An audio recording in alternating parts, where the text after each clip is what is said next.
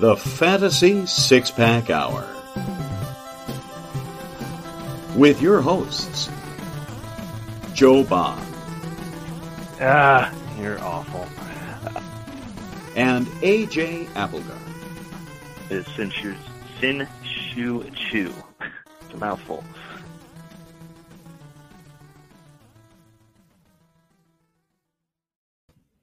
All right. Welcome to the Fantasy Six-Pack Hour. My name is Joe Bond, founder of fantasysixpack.net. With me, as usual, AJ Applegarth. What's going on, man? I see you're also wearing a VT shirt. I mean, yeah, Hokie game playing tonight. Nobody make comments because we will be very pissed off. We're both watching it on delay after the show. So we haven't been on Thursday Night Football in quite some time, so... Yeah, we didn't plan for this one very well, but Tech and West Virginia, man, that's like old school rivalry going back to our time at Tech. Break out your D cells because somebody's getting clocked with a battery sock. Get out your fire extinguishers because West Virginia is going to be burning some couches. Right. We just lost all our West Virginia fans, all two of them. So I think we're good. But anyway, man, so tonight we're going to try to get through this as quick as possible because we want to watch a football game. We also want to watch the Pittsburgh and Browns game, which is actually way more entertaining than I thought it was going to be. I believe it is 14-13 Pittsburgh. Yep. It should be tied, but Pittsburgh or the Browns kicker doing to kick extra point. So yeah, sucks for him. Anyway, yeah, man. So tonight we're gonna be getting into getting you ready for week 3 of the fantasy football season, and to do that, obviously we'll be going through my rankings. I'm gonna get grilled on my rankings like I have been, which has been fun and pretty. I mean, difficult questions. I give credit to you and Mike for those. So I'm happy to keep doing that. And then before that, though, we're gonna get through some target touches, snap count data, kind of, trends, right? Usage trends, if you want to call it that. I know that encompasses a whole lot of other things, but for fantasy purposes, right? It's the usage as far as like how they're being used. It's fantasy relevant that we care about. So we're going to go through some of that data, kind of give our quick analysis on what that means and maybe take some stuff away from that and then run through our injuries. But before we do all of that, I want to remind you guys to hit that subscribe button, those like buttons, leave those ratings. We appreciate it. And also make sure you go to fantasysixpack.net/plans. Hit up the promo, sign up for the all access plan. Promo code, a few left, guys, F6P early. I know it's not early anymore, but we got a few left, so I left it open. 25% off for the rest of the season here. I did lower the price already as we're a couple of weeks in. You guys have access to our award-winning rankings, which I was top 10 last week. Nick Spencer was number 11. We've had all five of us, I think, were in the top 60. The first week, there's over 200 rankers. So, that's still top notch. So, very, very good rankings here. You have access to us on our Discord server, which is just a free chat, just a chat program that you guys can access. Ask us all of your custom league questions. Like, that's where the money's at. You guys can ask Dave Eddy all his DFS questions, Preston. We've got betting advice, so you can earn your money back easily, real quick, in just a couple of weeks, just from getting DFS advice and betting advice from these guys. So hit that up. But I'm ready to drink some beer. What about you, AJ? Yeah, I already started. All right, well, sure. Beer. Oh, since you already started, what you got? All right, so this is a freshie I just picked up tonight. Awesome artwork on the can.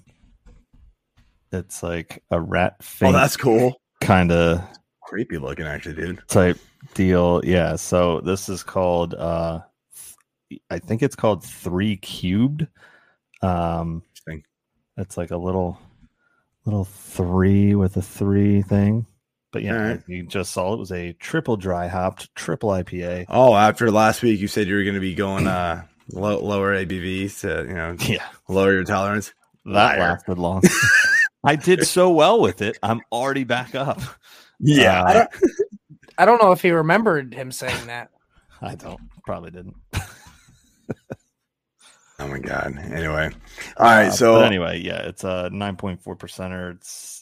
It's really fucking good. All right. Good stuff, man. 4.5, I think. So I am drinking an other half. It's called Mosaic and Galaxy. Pretty boring can. I mean, all their cans are kind of boring, but it is what it is. It's Mosaic plus Galaxy. It's a double dry hopped 8.5%er. I forgot. This is my last one of these. I forget what I gave it. Give my quick take on it now, I guess. Eh, 3.75. I mean, the other half have sort of, I've sort of just gotten over them for some reason. They're good. They're just, I think as we have both figured out, they're all sort of the same, which is weird. I think we've said that a few times. So they're still okay, but it's not. They're not the best anymore. There's plenty other better ones out there. They've got some really phenomenal ones, but. It is what it is. So, alrighty. So let's what I said. Let's talk football. Yeah, exactly. I'm trying to find it. I can't even find my check-in. They've got so many like mosaics. Anyway, all right. Take it to the Discord channel. All right. Yeah, no kidding. Rants. I'll start a rants channel. All right. So. Let's talk about some trends here that we've got with targets, touches, snap counts. I wrote an article, and I meant to do it last week, but with the site crashing and a whole bunch of other stuff that was going on, unfortunately, I didn't get to do it. So this was my first week writing it. It came out this morning, and what I did is I had two tables. So one with running backs and one with receivers, whole bunch of data, snap count data for week 2, season long snap counts, same thing for targets and receptions and carries. So, I put a whole bunch of data in there. It isn't every team, I'm not, a whole fantasy database. Like I'm not an NFL database. So I grabbed a whole bunch of data from our good friends at Fantasy Data and compiled it all together. Just picked and choose what I wanted, threw it in the table. I could have gotten this, honestly, a lot of this data from a whole bunch of different sources, but that's my go-to. And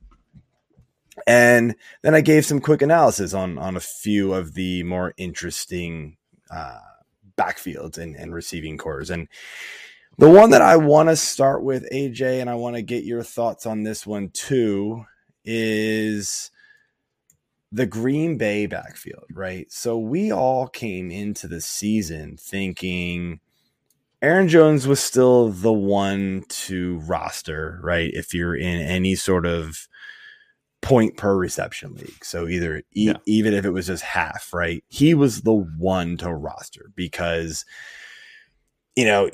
he was probably going to be close enough in carries to AJ Dillon, but he was going to far and away exceed AJ Dillon's targets and receptions that it made all the difference, right?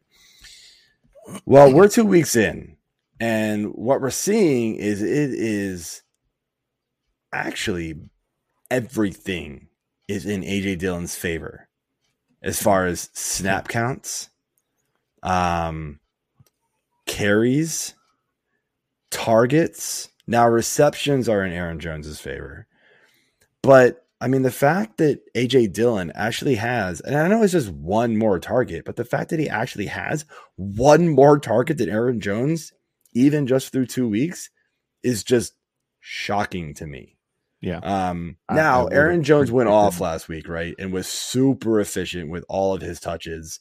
And outperformed for fantasy purposes AJ Dillon. Yeah. But I mean, like, I don't know. What's your quick take on this, as far as like who we can trust moving forward? I mean, I think we can trust both of them. They're still going to be the focal points of this offense in my mind, because we still aren't sure what we're getting out of Rodgers. I mean, he did look better, I guess, but I mean, he still hasn't looked great. He doesn't have a great chemistry with his receivers yet. So I think it's, you know, it's definitely something to keep in mind that the running backs will be the focus here. So, I mean, and then you're looking at the season snap percentages. I mean, Dillon's still a little under Jones, but. Oh, you're right. Sorry. I read that backwards. I mean, you're right. They were basically exactly the same for last week though, for snap percentage. So to me, it seems like they're getting Jones more involved again. For whatever reason, he just, you know, week one was a Dillon game.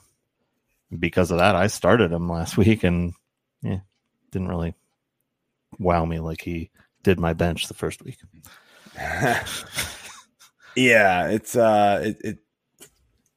I'll give my quick reaction to that in a second, but I want to get our good friend Bob Dole. What up, Bob? I love doing that. I don't know why. I'm sure he gets it a lot. You know, he asked for it with that name. But his question is Stafford or Murray this week, and I'm in on Murray. I get that the matchup tells you play Stafford ahead, but I mean Murray's got that rushing upside, and you know we saw that even in honestly a pretty bad game for Murray against the Raiders last week. He made it. Magic happened in the fourth quarter and then, you know, overtime, and he had a good day. So that's what these rushing quarterbacks can do. Stafford needs to be efficient, not turn the ball over. And he's turned the ball over 5 times already this season. So that's not good news. So it's the league. Right. I mean, we saw it last week. Or last year. I mean, so he was pretty high with his interception. So I'm Eleanor Murray on that one. But AJ, unless you've got a different answer, I can give my quick response to the Green Bay backfields. So my quick take on this Green Bay backfield is that, yes, both guys can be reliable every week. It's going to be hard to predict like monster weeks. It's going to be really hard to rank either one of these guys like inside your top 8, probably even the top 10, unless one starts distancing themselves from the other, which I just don't see happening. You know, I kind of thought that, you know, like I said, I kind of alluded to, we all kind of thought Jones was going to be the guy that might do it, you know, because of the rushing or the receiving upside. But Dillon is cut into that too. So that's what's really going to hurt. You know, you can kind of see him being a 1A, 1B, and that's fine, but it's tough. So my next backfield here that I want to talk about is the Patriots. And if we look at their stats here really quickly, we've got Damian Harris and Ramondre Stevenson are the two that we really care about, right? And, you know, we see that Ramondre Stevenson has outsnapped Damian Harris. Now, Damian Harris has out-carried Stevenson, which we're not shocked about. But Damian Harris has also out-targeted and out-caught Stevenson, which is also shocking. Very strange. Like, I don't know what to read into this, because Harris obviously, just like Aaron Jones, right, last week, like Damian Harris had a good week. He was very efficient with his touches. But I feel like that's hard to count on when you are playing, you know, I mean, if you look at last week, it was 61% to 39% snap percentage for Stevenson to Harris. That much of a difference really makes me think like that's going to be very short-lived for Harris to like keep up that kind of efficiency. But what's your thoughts? I mean, my thoughts on this one is that I agree that it's shocking to see, you know, Stevenson ahead, but it's, again, it's not a big gap. Last week's clearly was. So it'll be interesting to see if that trend continues, but this is a contract year for Damian Harris. You know, it's his prove it year. He was supposed to just get run ragged. You know, that's kind of how we were looking at it, that he was just going to get tossed out there all the time. Yeah, it's just, it doesn't make sense that he's got less of a snap percentage, but much less better, really. I mean, better stats. I mean, yeah, more carries, more targets. You know, or one more target. So it's still right there, but I mean, are they running two running back sets and he's just getting it, or are they just putting Stevenson out there for whatever reason? He just happens to be on more plays, but he's just not getting the call.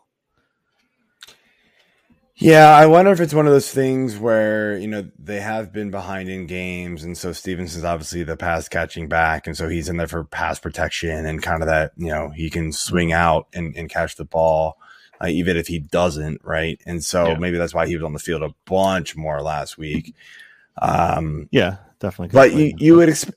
I think what gets me is like it's the usage percentage per snap, right? So it's kind of like, when Harris is on the field, he's getting used a lot more than Stevenson. And I think we all thought that when Steven was on the field, because of the lack of like really phenomenal receivers and Mac Jones probably checking you down a lot, you thought Stevenson would get used a lot more. So there's a lot to take away. But I think one of the things that I even wrote about in the article that came out today was, you know, surprise, are we going to be able to, trust a New England running back from week to week? And again, I don't think we are. But they're both going to be in that like low end running back 2, maybe running back 3 flex range type of thing. That's kind of where they're going to sit almost all season, it feels like, just from the early usage until maybe somebody breaks away. So, yeah, I think so. Next situation, which is, wow. This one literally has, I don't know what to say at this point. I was dead wrong, and I apologize to everybody. I mean, I know there was a lot of people that were like, I don't like Etienne, but I don't think there was a whole lot of people going, I really like James Robinson. Like coming off an Achilles injury, right? Hey, look at Cam Akers. He did it. Oh, wait. Yeah, we'll talk about that. So, yeah. So, what we are seeing so far with the Jags backfield here is James Robinson out snapping Travis Etienne 56 of 44, and then on the season, and then if I could find my numbers here, yeah. So. The big shocker here, like out carrying him 34-13. He out carried him 23-9 last week, which still means he out carried him in the week before, by the way, in week 1, which if you can't do the math, he did. It's 11-4. Targets, yes, in Etienne's favor. He's not catching the ball. He's only caught 3 of them. James Robinson has caught 2. Travis Etienne did have 2 atrocious catches. The first game. So that's that is a big reason why. But I'm going to give my quick thoughts on this one first. Look, we were wrong on James Robinson. He's proving us all wrong, obviously. I still don't think he's going to be a juggernaut fantasy player. If you really look at last week, it was like a big, like it was a long run. I forget how long it was that really propelled his fantasy day, which, I mean, look, you can't get rid of those, but like sometimes with outliers, you go like, all right, I mean, the rest of his carries, he averaged like a buck and a half, a carry. So if he didn't break like a 40-yard run, then, even if you just dropped that to 20 and it wasn't a touchdown, it would have been a miserable day for him. So you can always look at that a little bit. And then with Etienne, my thing is, I think we all kind of forgot that Etienne's still technically a rookie. I mean, he never played. He never played. He's the Ben Simmons of the NFL. I mean, in a good way, just hasn't played. You got redshirted. Yeah. Right. So, there is something to kind of take away from that, right? Where he's still a rookie. So maybe he's going to start learning some things. I still have watched, both Jags games and watched Etienne. Some of his runs, like he's electric, man. He makes spin moves. He makes guys miss. And that's something that I like, but he's just making mistakes. And so he's not on the field enough. And so that's where James Robinson, a pro at this point, has been able to take over earlier than I think we, anybody anticipated really. Yeah. So, I mean, I'm not necessarily surprised to see this. I didn't think it was going to be this far of a split in Robinson's favor. I know, no way. But I mean, I like it as a late round flyers that I took on him in a few leagues. He's been good. so You could also attribute it to, I mean, we all expected the Jaguars to be down and trying to play catch up, and they've been ahead against the Commanders and against the Colts. They led the entire game, right? So it is kind of game script dependent as well. Yeah, that does matter for sure. That's a good point, Mike.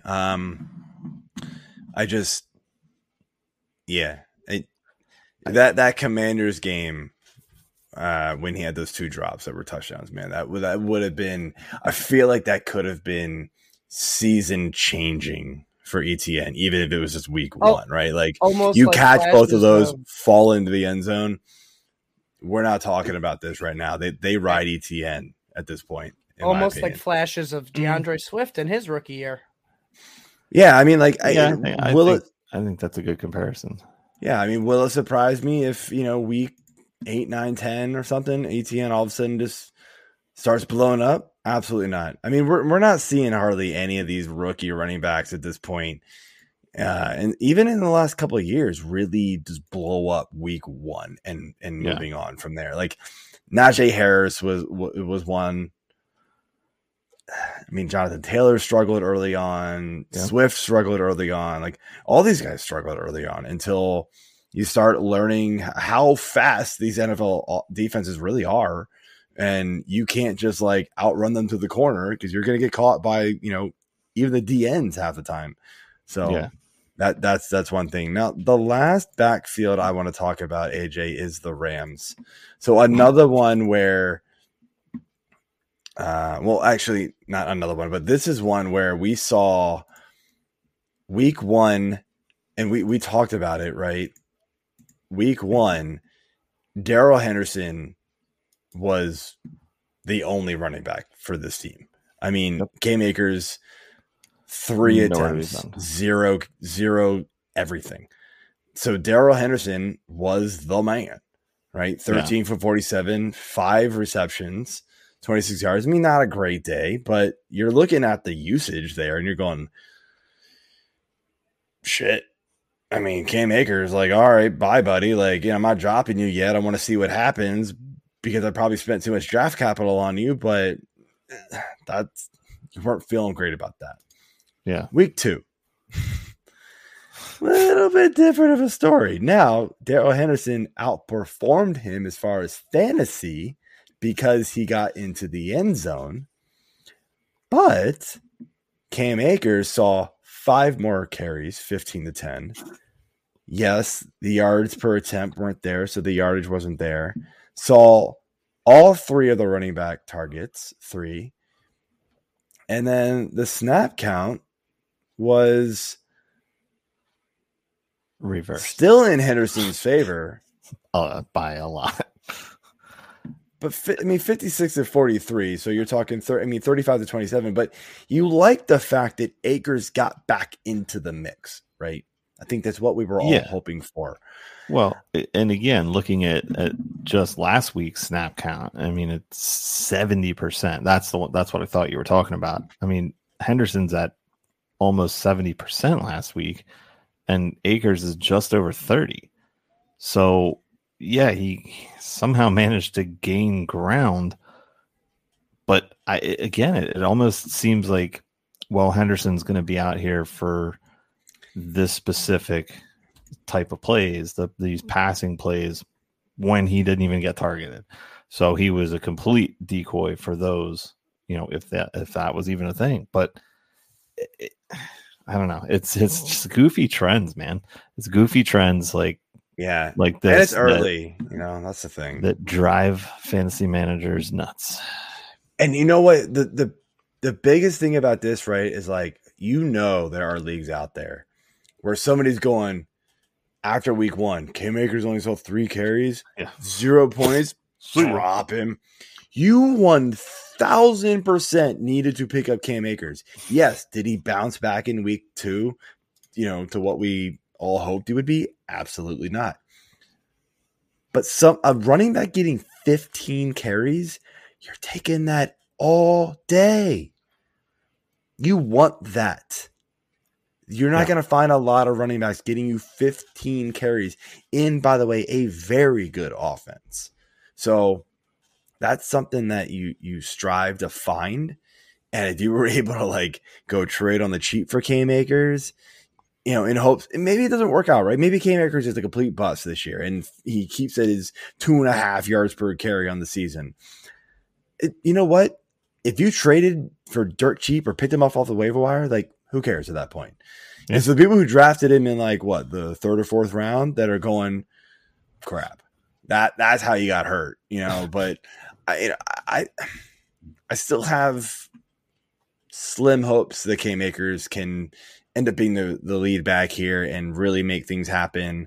We can go back to Jacksonville, right? Like I said, if you got rid of Robinson's long run, he didn't have a good yards per carry either. No. So coming off Achilles injuries is tough. He just broke one. Yeah. And it wasn't it was an electric run. He kind of he ran over one dude and another guy just straight up missed. And then he just kind of turned it upfield and there was nobody there. That was kind of what happened. So, can Cam Akers do that? I think he can. So let's move over here to some receiving cores and we're going to just cut this one a little short here and just do 2. Yeah. So we're going to start with the Jets here and just kind of interesting, just how productive, really, I guess this whole receiving core has been, right, with Joe Flacco. I should have brought my Joe Flacco bobblehead over here from my wife's a Ravens fan. But leads the league in passing attempts, Joe Flacco. I mean, anybody in the Baltimore area that's heard these questions or these ads knows what I just did. What did you say? I said, hey, it's Jay Flackalicious for Pizza Hut. Yes. The worst commercials ever. This is why they quickly pivoted. Absolute worst. Everybody every advertising company in the Baltimore area quickly switched to the kicker. Why am I blanking on freaking the kicker's name? He's the best kicker in the league. Tucker, yes, because he's got so much more personality. He's got so much more personality. Little leash here. Anyway, so the Jets receiving core.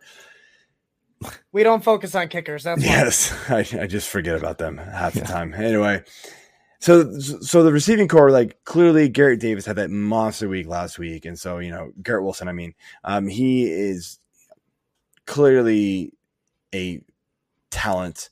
The thing here, though, right, is I look at the snap count data, and Elijah Moore leads it by quite a bit, even last week, right? I mean, he leads it by 25% snap count. Every play, like, he leads it by everything, and he's just not getting the targets. It's a wonder, like, when, like, I don't know if defenses are, like, shifting all of their focus on Elijah Moore for some reason and leaving Garrett Wilson open, or if Elijah Moore isn't good. You know, and we all got fooled last year, and Garrett Wilson is, and we all know Garrett Wilson is super talented. We knew that, right? He was the first receiver taken in the draft for a reason. Yeah. But, you know, you look at the data, and Moore's running more plays, more routes than all three, even Corey Davis.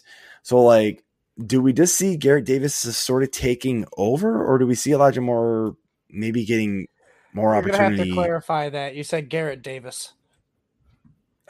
Garrett Wilson. Sorry, I'm reading everything all at the same time. Garrett Wilson just taking off, or do we see Elijah Moore? Davis? Or do we see Elijah Moore, like, starting to catch up as far as fantasy production? The big thing here, again, is that we're looking at Joe Flacco as their starter. Maybe he just doesn't have this chemistry with Moore yet that, you know, Zach Wilson had towards the end of last year. So I wouldn't put too much stock into it yet. I'd look at it a little harder once Zach Wilson gets on the field and starts throwing the ball to these guys. So you bring up a good point about Zach Wilson. He's going to be, they're saying he's going to return in week 4. I mean, you know, we saw him sort of struggle. Well, not sort of. We saw him struggle really bad at the early part of last season. Came back off that injury for multiple weeks and was, like, kind of hit or miss, right? Elijah Moore was still fantasy relevant, right? But he was kind of the only guy because that's kind of all they had. But now with Corey Davis healthy again and Garrett Wilson obviously there, Carter's healthy, Breece Hall, do you see Zach Wilson being able to keep all of these guys fantasy relevant, or at least, like, at least one of the running backs and two of the receivers, at least? Like, I think most people care about Moore and Wilson as far as the receivers. So do you see him to be able to do that? Or are we worried that he can't do what Joe Flacco is doing, at least? Please don't talk like that ever again. No, I'm not at all worried that he cannot do what Joe Flacco can do. Sure. Yes. Sorry, I'm getting yelled at by my computer battery. Okay, well, I'll be honest, I sort of am. I think Joe Flacco isn't an elite quarterback by any means, but I think in that kind of offense where he's getting all the volume, I think there is something to Joe Flacco being able to just sling the ball downfield and make it work for these guys. He's not going to be a good fantasy quarterback, but I think his receivers can be very, very good. Yeah, you're struggling there. Your computer is definitely having issues. Because I plugged it in. Okay. All right. So we're gonna finish off here with this targets and stuff data here, and we're gonna hit two teams. We're gonna hit two teams at the same time. So Kansas City and Green Bay, both kind of in very similar situations, right? They both lost their stud receiver, their go-to guy in Tyreek Hill and Devontae Adams. And they kind of just accumulated guys, right? Now, Kansas City has been better this year as far as passing and points scored than Green Bay. So they're making it work, right? But for fantasy, we're still kind of underwhelmed as far as the receivers. for Green Bay, you know, they didn't have Lazard week one. I think he played limited snap counts in week two. But like, so with either one of these teams, and you can take one, I'm able to take the other one real quick. Are you seeing one or two receivers sort of like rising over the rest that we can trust? Because right now there's really not any receivers on these teams that we have been able to trust out through 2 weeks. No. I mean, it's name players that we've seen, but they're just not doing it. You said you're taking Green Bay, so I'll take Kansas. I said you can take whoever you want. Is that? Oh, all right. Yeah, I'll take Kansas City then. All right. So you've got Mecole Hardman is the only guy that's there, that's been there, and he's the lowest snap share last week. You know, not including Sky Moore because he's a rookie and hasn't really gotten anything. But he's lowest on the season. He's got four targets last week compared to seven for MVS and only three for Juju. But that's worrisome too. They're just not seeing anything. You know, the ball is just going everywhere but to these receivers in general, I feel like. And Mahomes has been having phenomenal games. So yeah, he's just spread the ball around and it's working. Yeah, he's dumping it off to his receivers a lot too. Edwards-Helaire has been pretty good there. McKinnon, really good. And then when they get it close, they can run it in or whatever. So yeah, this is one of the teams I talked about in the article. It's just kind of whatever. And on the flip side, like Green Bay was similar situation, as I said. You know, I still think Lazard will rise to the top. I think he's the trustworthy receiver, you know, coming, but he came off the injury that held him out a lot of the preseason and through week one. So I'd hoped for more in week two, but we didn't get it. He still scored. So you got that at least, but the targets weren't there. The snap count wasn't there, but I think he's going to take over. But if you look at the rest of these guys, it's the same situation as Kansas City. It's just totally spread out. Just the production isn't as good with the Kansas City guys for whatever reason.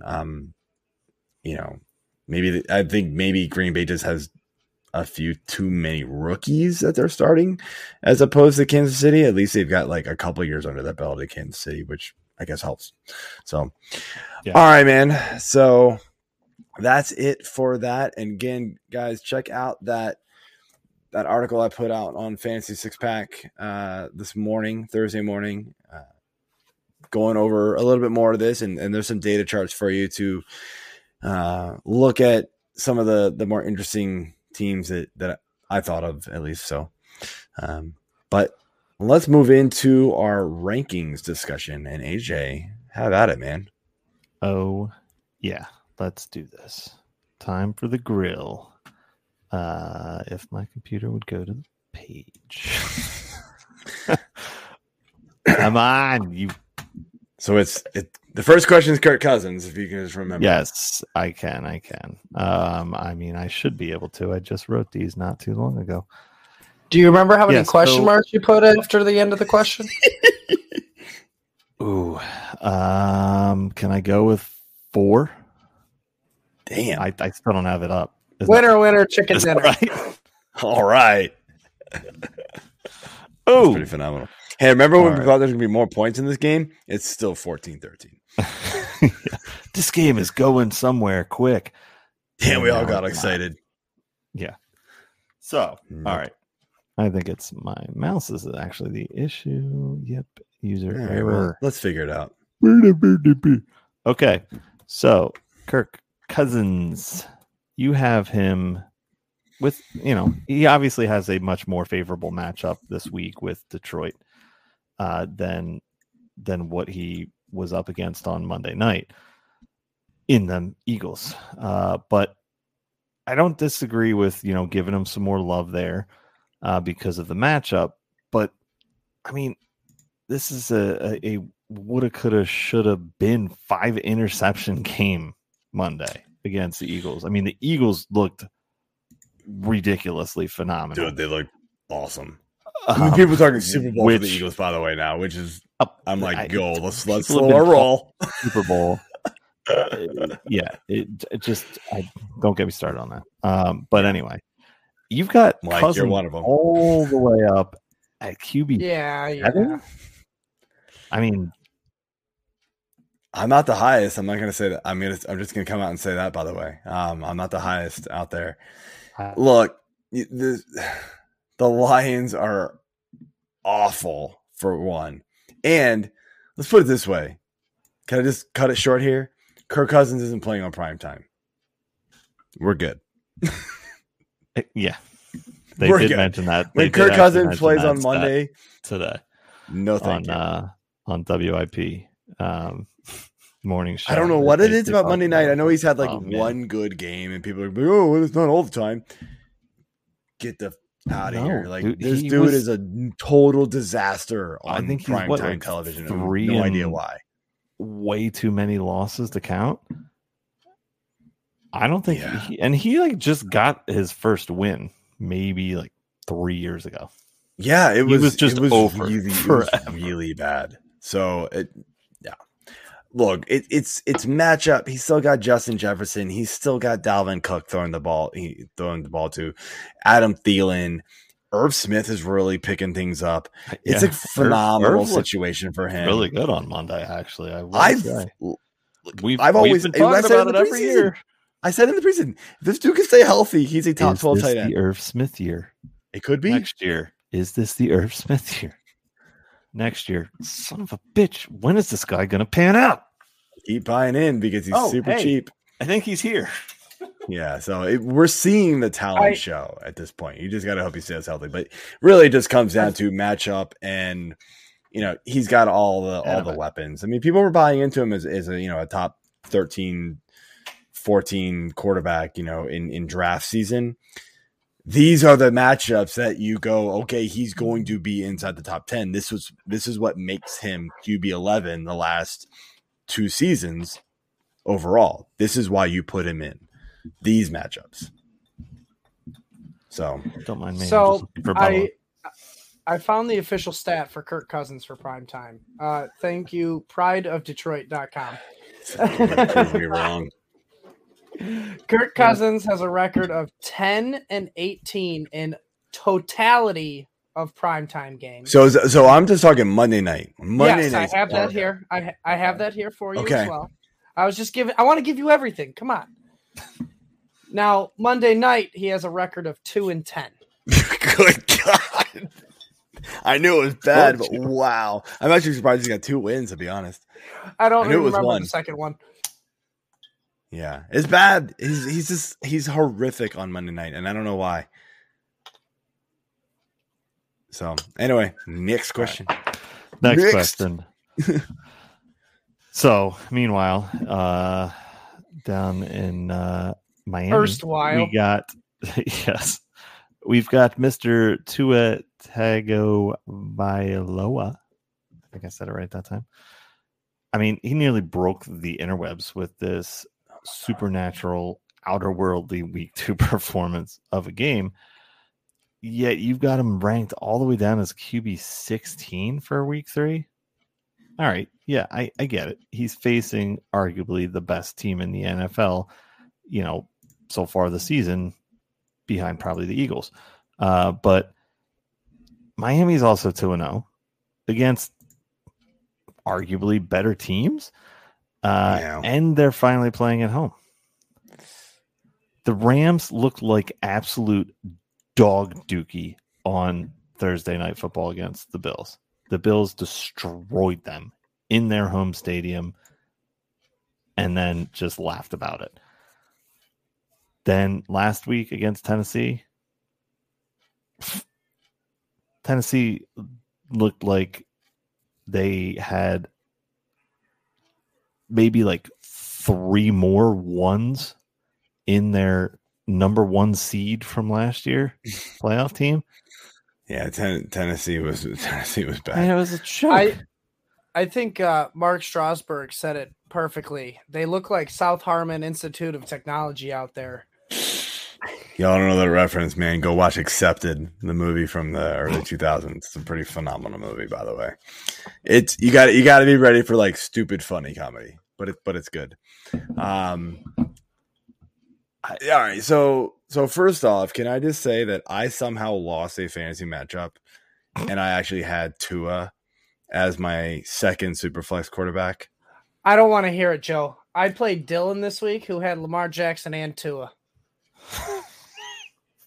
112, actually 13 total points. Oof. I mean, yeah, 54.8 from Lamar, 58.55 from Tua. Holy crap, those are some crazy ass. I mean, well, Tua was like a normal like 40-point scorer, but yeah, so I somehow lost that. But it was also because I scored like 156 points, and the dude I played had 176. Like, the hell do you do about that? Like, that's just nuts. Anyway, you move on. Yeah, it's just sort of like, I think we'll be fine if I can keep doing that. What the hell? Nice. Pulled out the later bottle opener. I like it. That's old school. I haven't done that in a while. What is that? The hippo is a very nice animal. I don't know what the hell you're doing right now. Anyway, so my take with Tua, right, is that drinking a beer.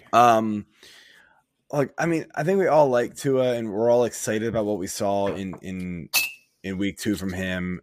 But you got to remember, like, he did it all basically in the fourth quarter. So it was like one quarter of play. Baltimore was down a bunch of secondary players. Yeah, at that point. Imagine him doing that in 4 quarters, bro. I mean, yeah, exactly.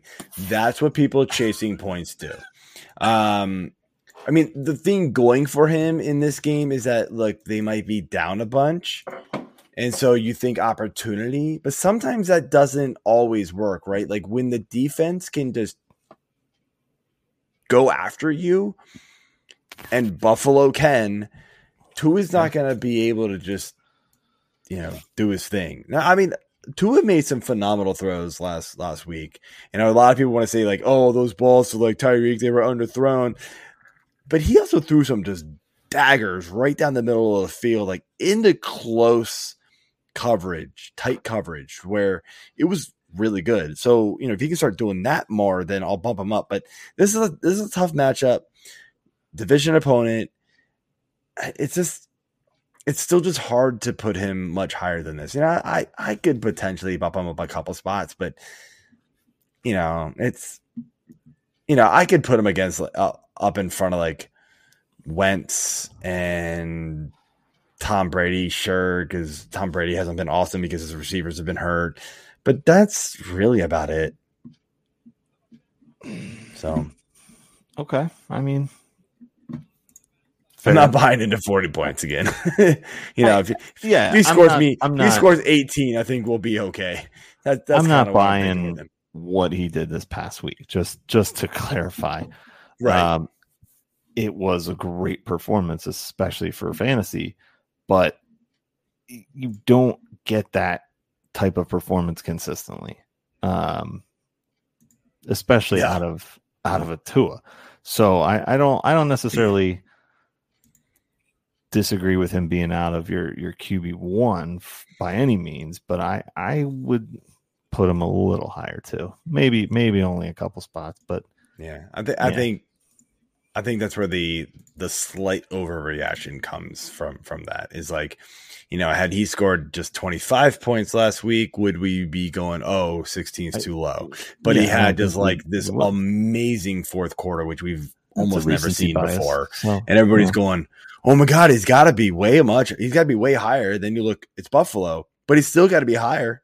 No. Still Buffalo. Buffalo's going to shut you down. Sorry. You mean to tell me that Irv Smith and Tua came out at the same time on the same week? Whoa. All right, let's move over here to the running backs. All right, so sticking with my birds here, got Mr. Miles Sanders. He's quietly had 2 very solid rushing performances, yet you've still only got him at running back 17 this week against, you know, fairly middle of the road Washington rush defense. We already talked about them facing the Jags, gave up some decent yardage to Robinson on that. And then last week we saw what happened with them again. Not terrible, but not like amazing. So what else does Sanders really need to do to prove to you that he's a pretty legit threat? Honestly, I think RB17 is a legit threat. I mean, you're talking an RB2, right? So most people, aren't going to have at this point two guys much higher than that. So he's in most likely a lot of people's starting lineups. I still think you want to see better usage out of him. They use Gainwell a lot in the red zone, which is not great to see. So that's something that you want to see. You do like the fact that they're using Sanders. Like he's out touching everybody in this backfield by more than double, which is not something we've seen in the past. So, until they bring in Jordan Howard, I think we might be good finally. So there's at least a silver lining. Don't you dare put that into existence. I just wanted to see AJ's reaction. If you somehow make Jordan Howard a thing this year, there will be hell to pay. I just wanted to see AJ's reaction to that because he knows it's true. That's the thing there. I mean, he's just like the snap counts are, he's almost double everybody else on the team. So, I mean, like, I just think there's still that slight doubt in everybody's head, right? That, I mean, at the flick of a wrist or snap of the finger, whatever it is, right? It's just,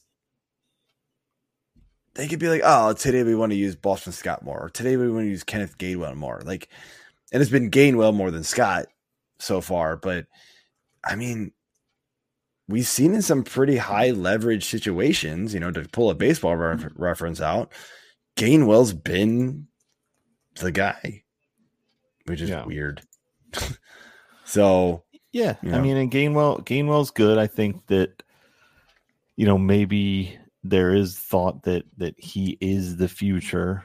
They've obviously didn't extend Sanders past this year yet. So maybe they will, maybe they won't. We'll see. But, I mean, he was even down on himself coming into the season. So he said, don't draft me, which is hilarious. Yeah, exactly. Like, maybe he's just punking all of us. I don't know. Yeah. Again, I don't necessarily disagree with the ranking. I feel like, I mean, let's look at who I have ahead of him, right? Show a little bit. Okay, so more consistency, right? So look at the guys that got ahead of them, right? I mean, obviously, let's just go. Obviously, you got the top dogs, right? So don't worry about them. 7, 8, Kamara, nine, right? Kamara might not play, so that's a downer. I had Harris, who scored, but I feel like he hasn't had a great game, but he's at least scored, so that's going to help. Gibson, who's been really good. Diamont getting tons of volume, and he had Aaron Jones, Javonte Williams, Swift. Like, you got all the top dogs. So, like, moving into that kind of territory, that's pretty good company. Like, I feel like that's pretty generous. And I'm the highest out of all the fantasy six-pack guys, by the way. Yeah. So, yeah, I saw that. So, I mean, again, I don't necessarily disagree with you. You're totally wrong, but I don't know. Just, I'm buying in a little bit more than everybody else, it feels like. Yeah. So,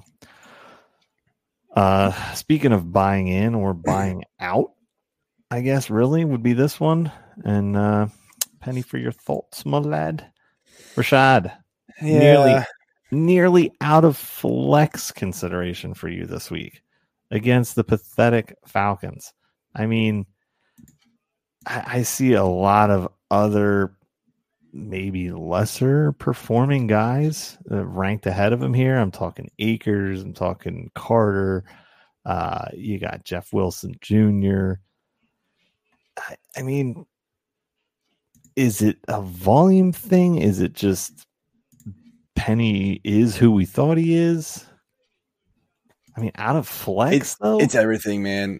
So first off, his offense. I mean, it looked It looked really good, and they were really motivated in week one against Denver.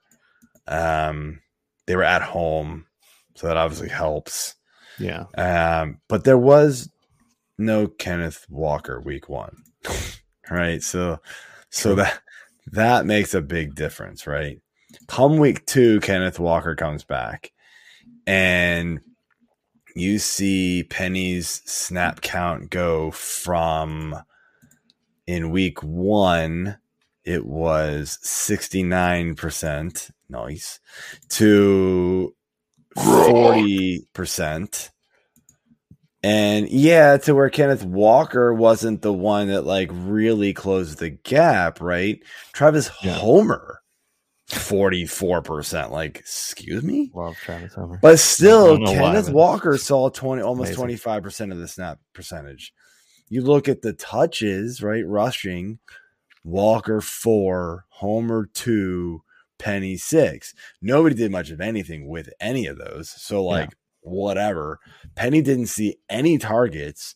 So you're just looking at this as a holistic thing and going, it's just bad.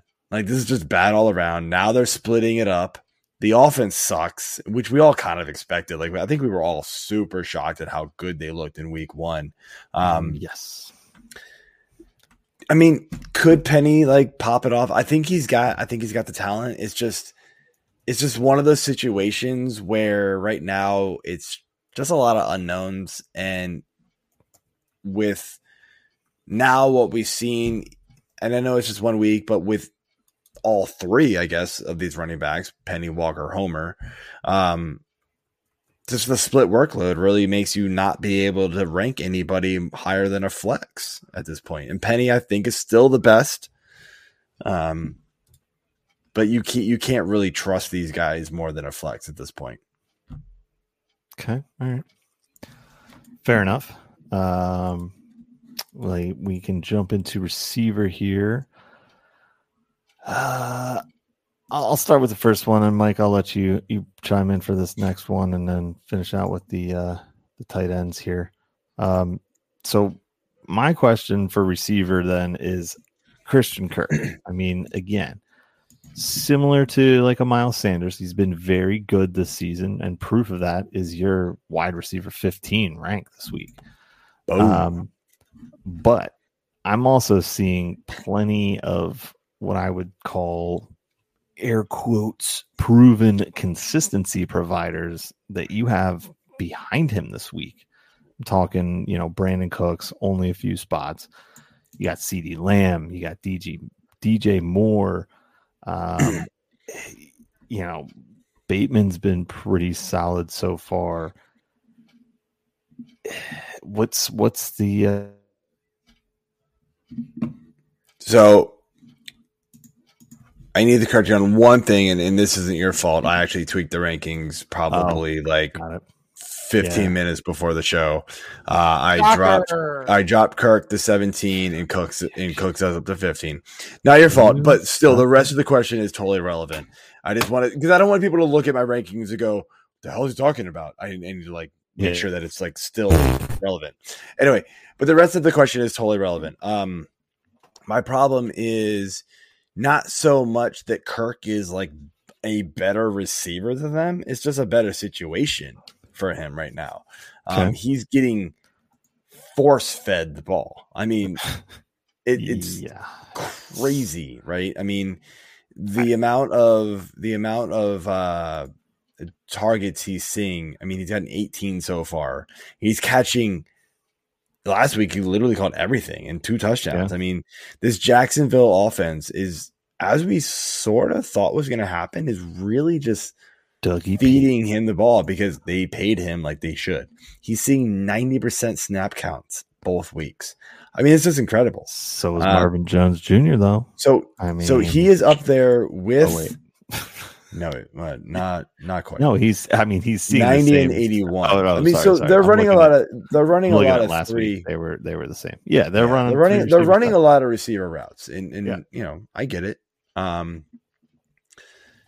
He's now moved into that like he can be a proven consistent provider of fantasy value as a Brandon Cooks. Brandon Cooks doesn't have a world breaker quarterback, or world beater quarterback, or even a good team. But what's his thing? Volume and opportunity, right? And so that's why we like him. CD right now is dealing with Cooper Rush. Fine, I guess. DJ Moore, he's cool. His arrow's pointing down, and this isn't Moore's fault at this point. Like, I know people really wanted to believe Baker was an upgrade. It wasn't, and I kind of knew that. But nobody felt like believing me for some reason. So DJ Moore, it is what it is with DJ Moore. I really wish DJ Moore could get out of Carolina or get an actual quarterback, because I feel like DJ Moore would just be phenomenal. But it is what it is with him. I mean, if the Eagles still had Jajal, I think that would have been a straight up trade. Dude, by the way, I laughed my ass off on Monday night when every single time they punted the ball to Jalen Reagor, the entire stadium booed. Everyone. It was so funny. I felt bad for the guy, but it's like, holy. And then he did for maybe like 30 seconds. And I was like, he caught one and like ended up going backwards 2 yards, and they cheered. And I'm like, holy crap. Like, oh my God. I feel so bad for this kid. So good. That's so good. He did catch like a 12-yard pass though, which was, that's fine. That's Philly fans for you. That is. It is. Throwing snowballs at Santa. Oh, God, do we have to go through this again? Every year I'm going to bring this up at least once. Fucking year. I'm going to throw a snowball at you. Fine. But first, your hour and a half I'm down going here to cheer to Halloween. Anyway. It is still a holiday, people. Next. All right, Mike, your turn. Next year. No. Yep. All right, so, obviously, we've seen this Bears offense been struggling for 2 weeks now. How can you justify ranking Darnell Mooney at wide receiver 39, with him only having a total of 4 receiving yards through 2 games?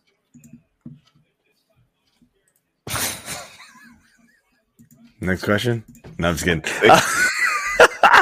For those of you who are listening, I just kind of shrugged my shoulders and went, I had more positive yardage last week. Never mind. You did, because he had -4. Everybody sitting on their couch had more yardage last week than Darnell Mooney, because you had 0. Exactly. That is incredible. But at least you caught a pass in the NFL. I don't know. This is just a bad. I think we're all just kind of hoping that this is just a weird start to the season for the Bears, right? So the first game, monsoon type rain, and then it was like a slip and slide, like nobody could do anything. So you kind of like just push that one out the window. And actually, they kind of finished strong. Equanimeous St. Brown actually, did well in that game. Mooney didn't, for whatever reason. And I know he's going to get a lot of the attention by the secondary, because he is by far their best receiver. So, he's got to have to deal with that now. Last week was just like, Justin Fields threw the ball how many times, and they were losing the entire game? 11? No, that doesn't make any sense. That's not right. I'm reading that wrong. That was 31, right? No, it was 11. And Mooney had 4 targets, caught 1. I think it was 4. I might be making that up, but it was not good. I have the stats in front of me. I should have just looked it up before I actually said that. He had 2 targets actually, and caught 1.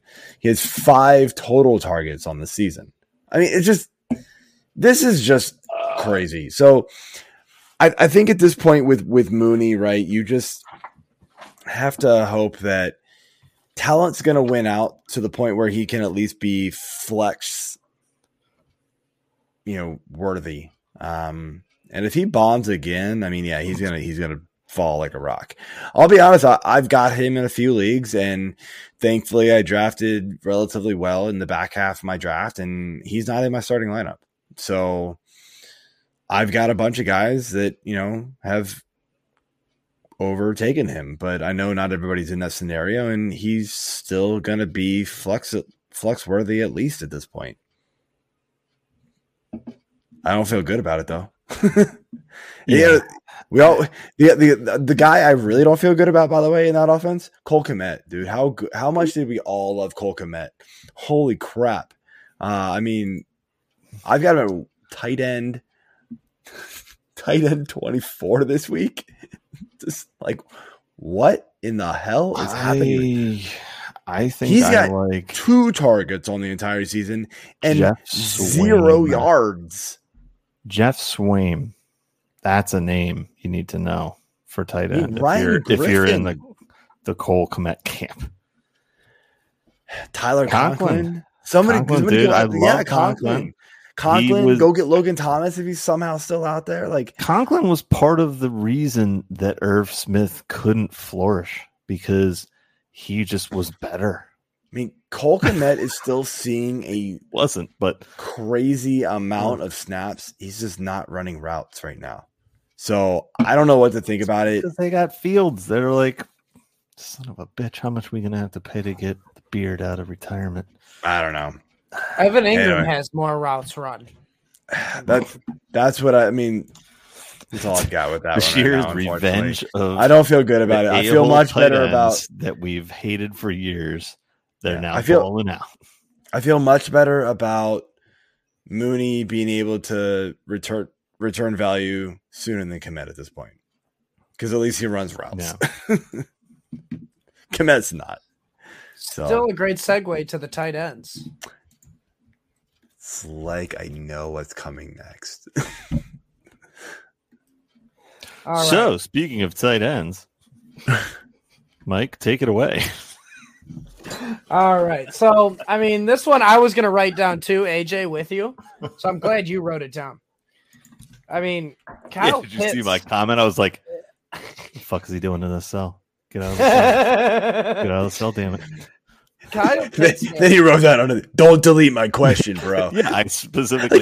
Y'all fighting in the Google sheet for our show agenda. Tell us what's going on here. I'm not part of this show. Like, I just get asked questions and figure it out later. Yeah. I mean, do I really need to say much more about Kyle Pitts? I mean, you have him ranked. Just mention his name, and we'll figure it out. You have him ranked at tight end 5. Where are you mustering up this confidence to put him that high? How dare you? Because the tight end position still sucks. Can I just say that? I mean, that's really what it comes down to. The tight end position still sucks. Valid. A lot of these guys are still super touchdown dependent. Yes. Could I easily put Kyle Pitts down at like 13 or 14 behind Everett and Thomas and Irv Smith, who are outperforming him at this point by a lot? Yeah, sure, but would we at all be surprised if next week, or in a few days, I guess I should say, we are all here talking how Kyle Pitts has had the game of his life? Would we be surprised? I wouldn't be. The guy still runs an enormous amount of snaps. He saw 7 targets in week one. Yeah. Last week was not good. And he's going to have struggles with Mariota at quarterback. We all knew that was coming. But the talent is there. I mean, and that's really what is still driving that ranking at this point. The talent is there. They're still passing the ball a lot. So, it's not like it's not like the Bears, right? Where it was like, oh, they're just not passing the ball at all anymore. They're still passing the ball a ton. It's still Atlanta. We got ourselves a running quarterback. We're going to try to do with that. Yeah. Targets are still going to go his way, in my opinion. So, the upside might not be there again this season that we were all hoping for, but talent-wise, he's still a top 5, top 6 tight end most weeks. If we start seeing the trend going where he's only going to get 4 or 5 targets a game and he's only going to catch 2 of them, then all right, we'll adjust. But right now, I'm not quite there yet. Yeah. All right. So, well, let's talk some injuries here. Quarterbacks. We'll just start with quarterbacks. Obviously, Justin Herbert is questionable right now with ribs. He was limited practice. I mean, the question here is, are you already rostering a second quarterback with his injury news? So yeah, we quickly talked about this before the show, and it was a great question that Mike brought up.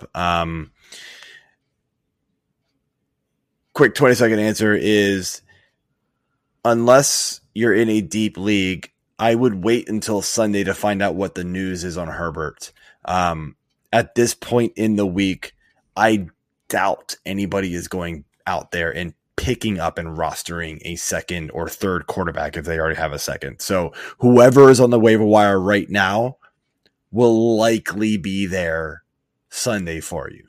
So you're going to have your pickings. Now, you're not dropping Herbert. You're dropping whoever chump is on the back end of your bench for him for a second quarterback, but that's what I would do. Yeah.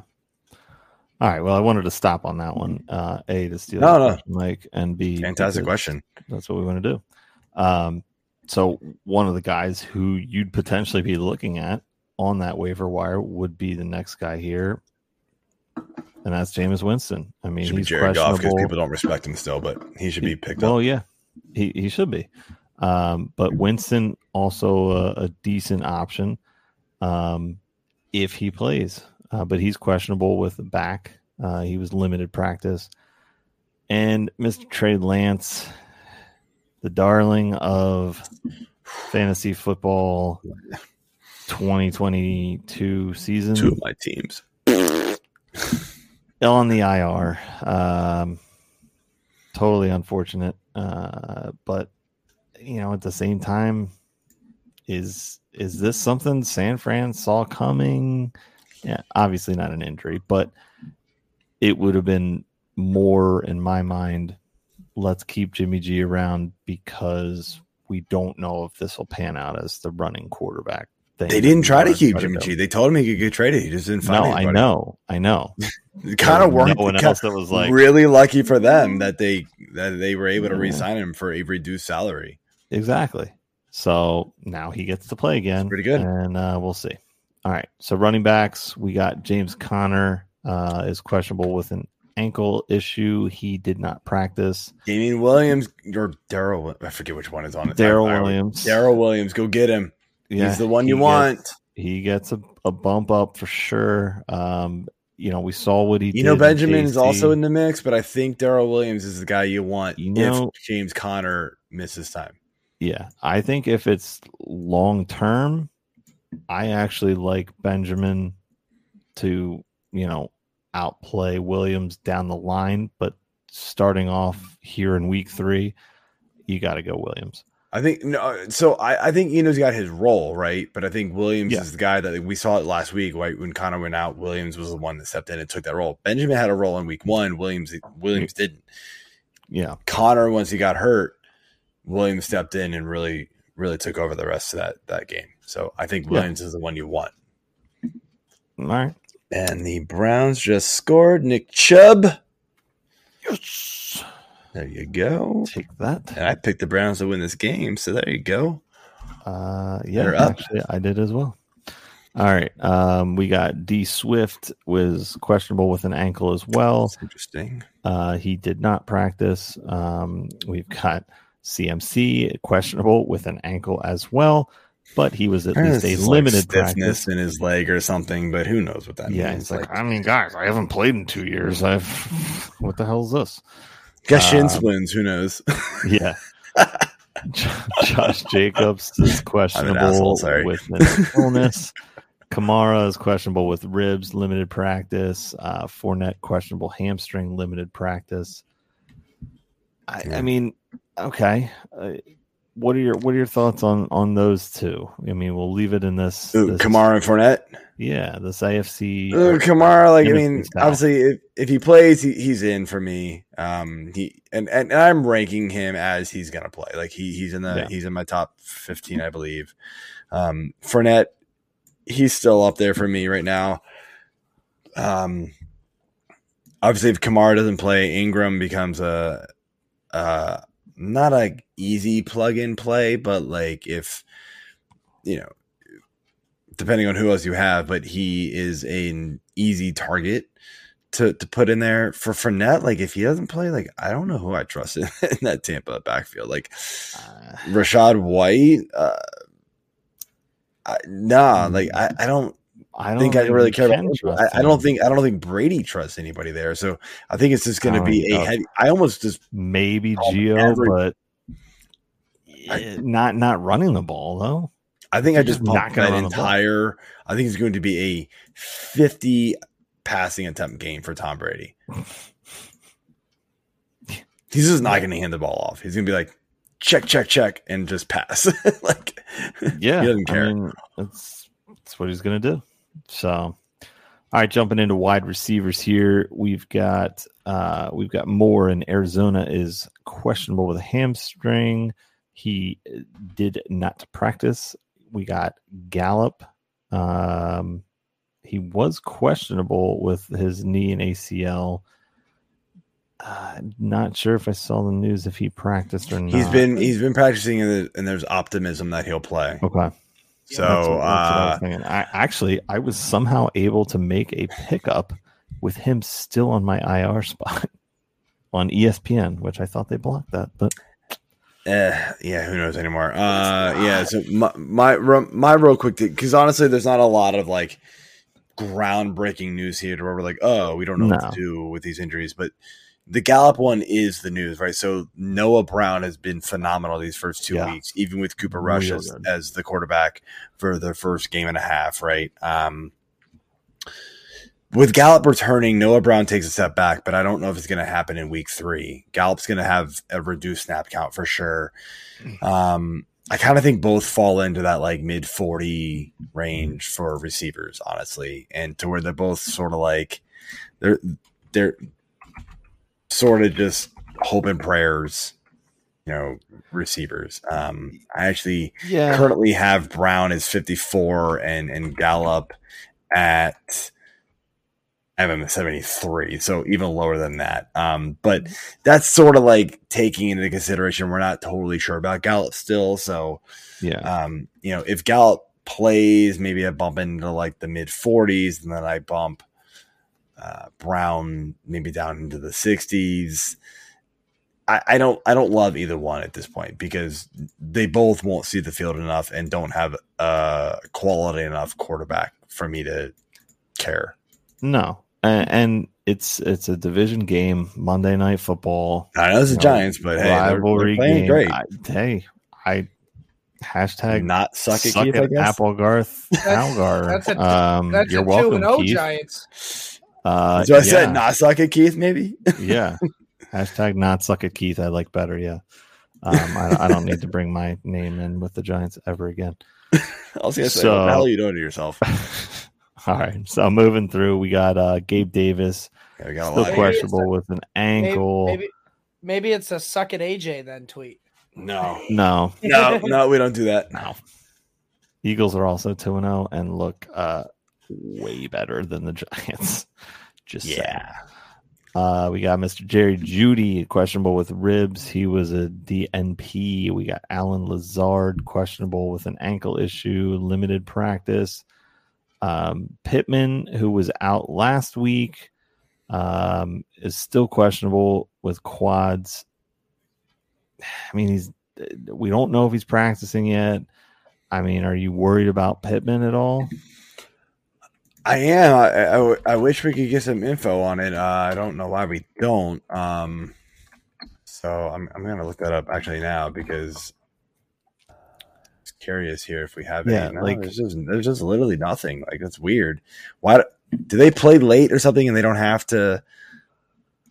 Do they play like I know they don't play Monday. Indy is playing Kansas City. No, they're a 1:00 game. That's weird. Usually you have to have information out by this point, so it's kind of weird that we don't have any. Limited practice Thursday. There we go. I'm just seeing it now, so that's good news. So he's trending upwards, but still keep an eye on him.